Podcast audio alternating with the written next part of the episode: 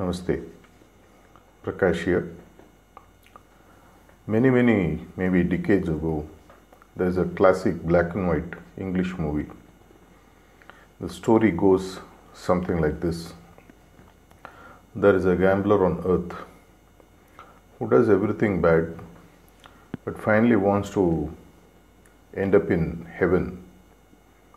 And finally, when he dies, he somehow manages to negotiate and get his way into heaven. Life is so beautiful. He has the best of food, the best of the place, the best of everything that one can expect. And at some point of time, he wants to go back to his uh, gambling days. And he finds a person and uh, wants to know how he can continue to uh, gamble and then they take him to a place where uh, people in heaven can actually gamble. He goes there, and uh, while at uh, when he was at Earth, he used to have a mixed bag of losing, winning, winning, losing, whatever. And his ultimate dream was always to ensure that he continued to win against all odds. And it so happens that when he starts uh, gambling, he continues to win and he wins and he wins and he wins. And it goes on like this. And after maybe several weeks or months, he gets so bored he shouts and then calls the person who brought him to the gambling uh, den. And he says, What kind of life is this? I am continuing to win and it's really getting boring. I would rather prefer a place like hell where I will have a mixed bag of winning or losing. And then the person who brought him to this place smiles and then asks him, Who said this is heaven? And sort of the movie ends there. When you get everything that you really want, not what you need, you think that is heaven and that is what you seek, and that in fact is possibly a place worse than hell. It's a very powerful, very short movie but what it communicated has a great relevance to what we all seek when we dive deep into spirituality.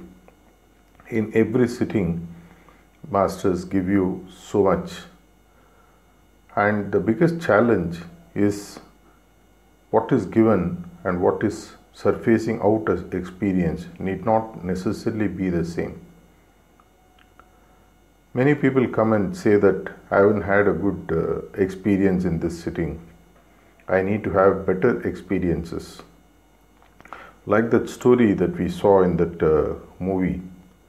What is heaven? What is hell? Is not something very easily comprehensible. And hence, what is an experience? What is a good experience? What is a bad experience? Is again something that is really not comprehensible. Let's look at the concept of food. There are, at least in Indian tradition, said to be six tastes that you need to have to balance food, right from sweet to sour to tart to all the six tastes, for you to get the full nourishment out of food and for your body to survive. What if you continue to get only one portion, say only sugar or sweet? What is likely to happen to your body? The way the mother knows how to cook and give you what your body needs. The guru knows what you need and what exactly what is to be given for your spiritual experience. And hence, when the taste that is given to you is not palatable, or you're not able to taste, maybe because your uh, taste buds are not working in your tongue, what is the point in lamenting that I didn't get a good spiritual experience? Let me give you one more analogy. Let's say that you board a train in one single place and you are proceeding to another destination, which is maybe one or two days away. And while traveling in this train, you go through dark tunnels. You go through phases where the land outside is placid or very bland, nothing to really see. And there are times when you see beautiful landscapes and you meet lovely people on the way. You meet people whom you don't like you meet people who smell good, who look good. You meet people who smell very bad, who don't look bad. You meet people who speak well to you, you meet people who don't speak well to you. And there are times when in that long journey you might just have slipped off. In all this process, what is more important? The people you meet, the smells that you come across, the food that you eat, the places that you see outside the window, the so called experiences that you have on the way, or the time that you slept off when you had no experiences, equivalent to going very deep into meditation and going to a state of samadhi. Which is more important, the experiences or the path to the goal? The focus has to be on the goal or the experiences. When you eat, the food has to nourish the soul and the body, or it has to only taste good at your level of tongue level before it crosses the throat. Likewise, in every sitting, what is given is exactly measured and given to you by the Master.